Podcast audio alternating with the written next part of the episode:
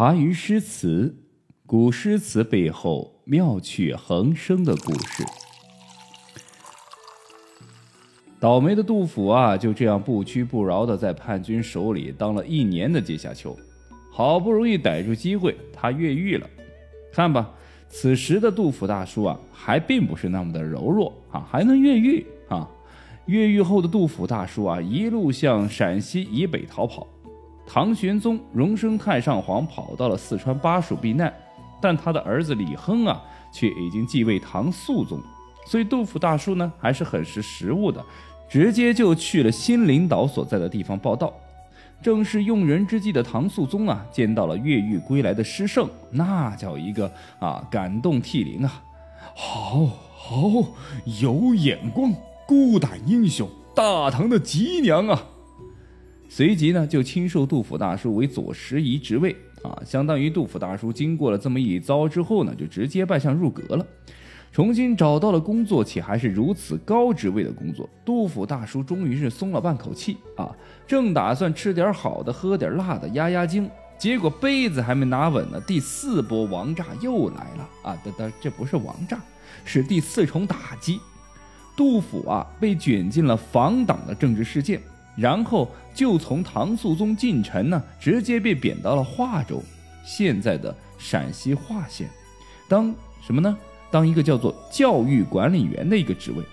呵呵，为什么咱们杜甫大叔突然会从红人变成冷宫了呢？这个故事啊，说来话长，咱们简单点说说啊。房党啊，就是指的房管。房管呢，是在安史之乱前后最知名的大臣之一，他出身呢很不错。老爸房荣啊，在唐高宗的时候就算是宰相之一了。有了这层关系啊，房管呢也是得以进入了专收皇族贵戚以及高级京官子弟的弘文馆学习。不过毕业之后，他并没有直接进入官场，而是跟朋友吕相啊一起在鹿魂山隐居了十年。开元时期，他凭借一篇《封禅说》是打动了时任宰相张悦。通过张悦的推荐是踏入仕途，这一招棋下的可是相当的漂亮。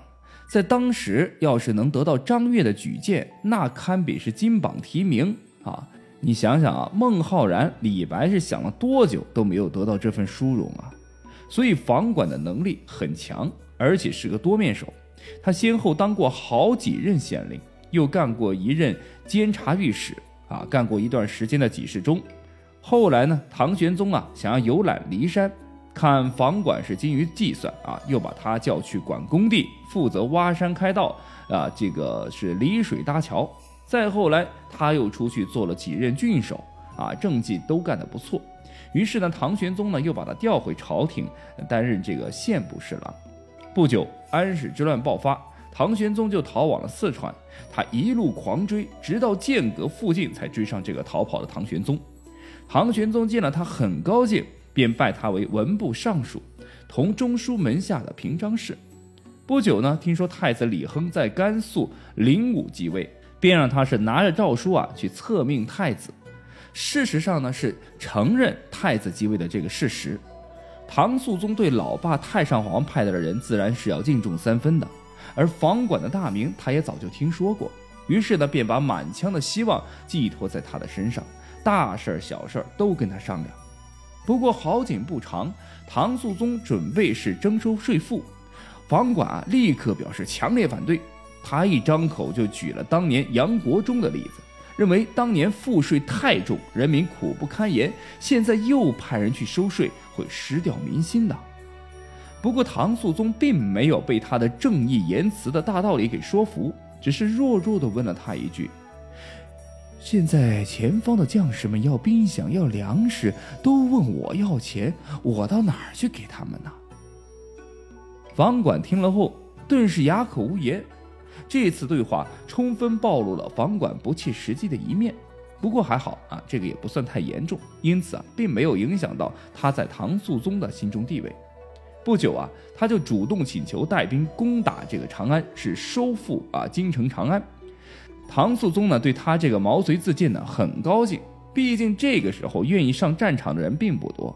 于是皇帝把兵权交给了他，并允许房管呢自己选择帮手。于是呢，他选择了兵部尚书王思礼、御史中丞邓景山为副帅，户部侍郎李一为行军司马，中丞宋若思起居郎之志告贾志，右司郎中魏少游为判官，给事中刘志为参谋。事实上啊，主要是依靠刘志给他出谋划策。于是呢，这帮朝廷大员率五万大兵呢，是分三路浩浩荡荡直奔长安。但是没过多久，唐肃宗呢就接到了消息，什么消息？噩耗啊！几乎全军覆没。为什么士气如虹的房管会一败涂地呢？简单四个字来形容：纸上谈兵。房管带着几千残兵败将是逃回了甘肃，唐肃宗气的是脸都发紫了。杜甫等人呐，连忙帮助房管求情。其实唐肃宗生气也是可以理解的。现在都什么时候了，就这点家底还被打没了。但是唐肃宗最后也没有太怪罪房管，不过是再也没有让他带兵打仗。后来平叛成功后，唐肃宗回到长安，大封群臣，房管呢被封为了清河郡公。此时天下百废待兴，正是用人之际，大家都认为房管这个人其实还是很不错的，肯定还会被委以重任。而房管呢，也自我感觉优越。虽然不知道他的心理建设是怎么来的，但是因为他的表现，使得他的人呢，更是高兴的上蹿下跳。唐肃宗呢，也许也有要用他的意思，可是，一看房管他们一副啊摩拳擦掌的样子呢，便怒了：“我没给的，你不能来抢；我给你的，你才能要。”于是呢，唐肃宗立马下诏指责。啊，房管是虚言浮诞啊，邪党被攻，连点大臣的样子都没有。于是下令啊，就把房管事贬到了滨州当刺史去了。与此同时，曾经跟他走得很近的人呢，也受到了不同程度的牵连，其中呢，就有我们的杜甫大叔。房管随后几年呢，又被召回京城，任命为太子宾客、礼部尚书。不过这些都是虚名。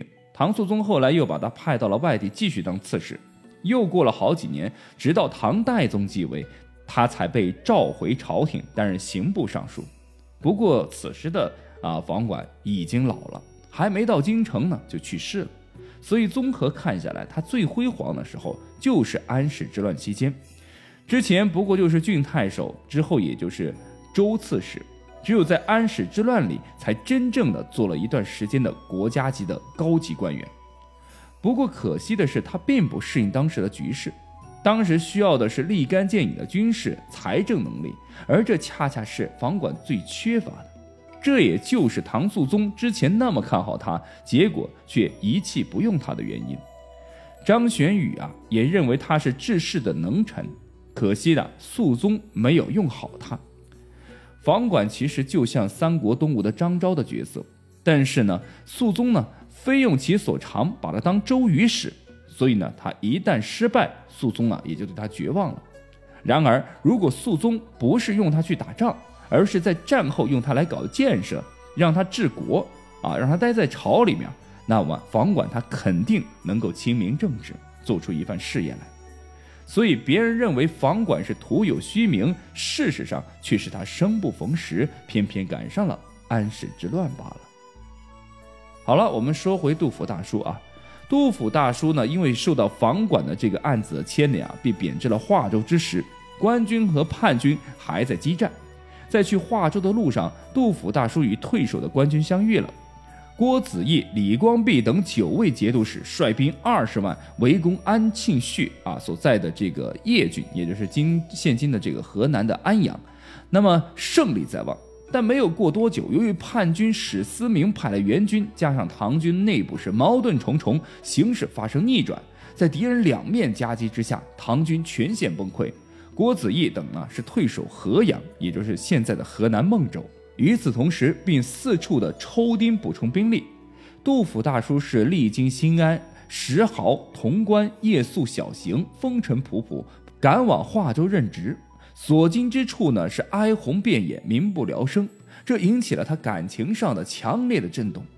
他在由新安县西行的途中，投宿石壕村，遇到了使卒深夜捉人，于是呢，就其所见所闻，写成了这首《石壕吏》。木头石壕村，有吏夜捉人。老翁逾墙走，老妇出门看。吏呼一何怒？妇低一何苦？听妇前致辞，三男夜陈述。一男复书至，二男心战死。存者且偷生，死者长已矣。世中更无人，唯有汝下孙。有孙母未去，出入无完裙。老妪力虽衰，请从立业归。即应河阳役，犹得备晨催。夜久雨声绝，如闻泣幽咽。天明登前途，独与老翁别。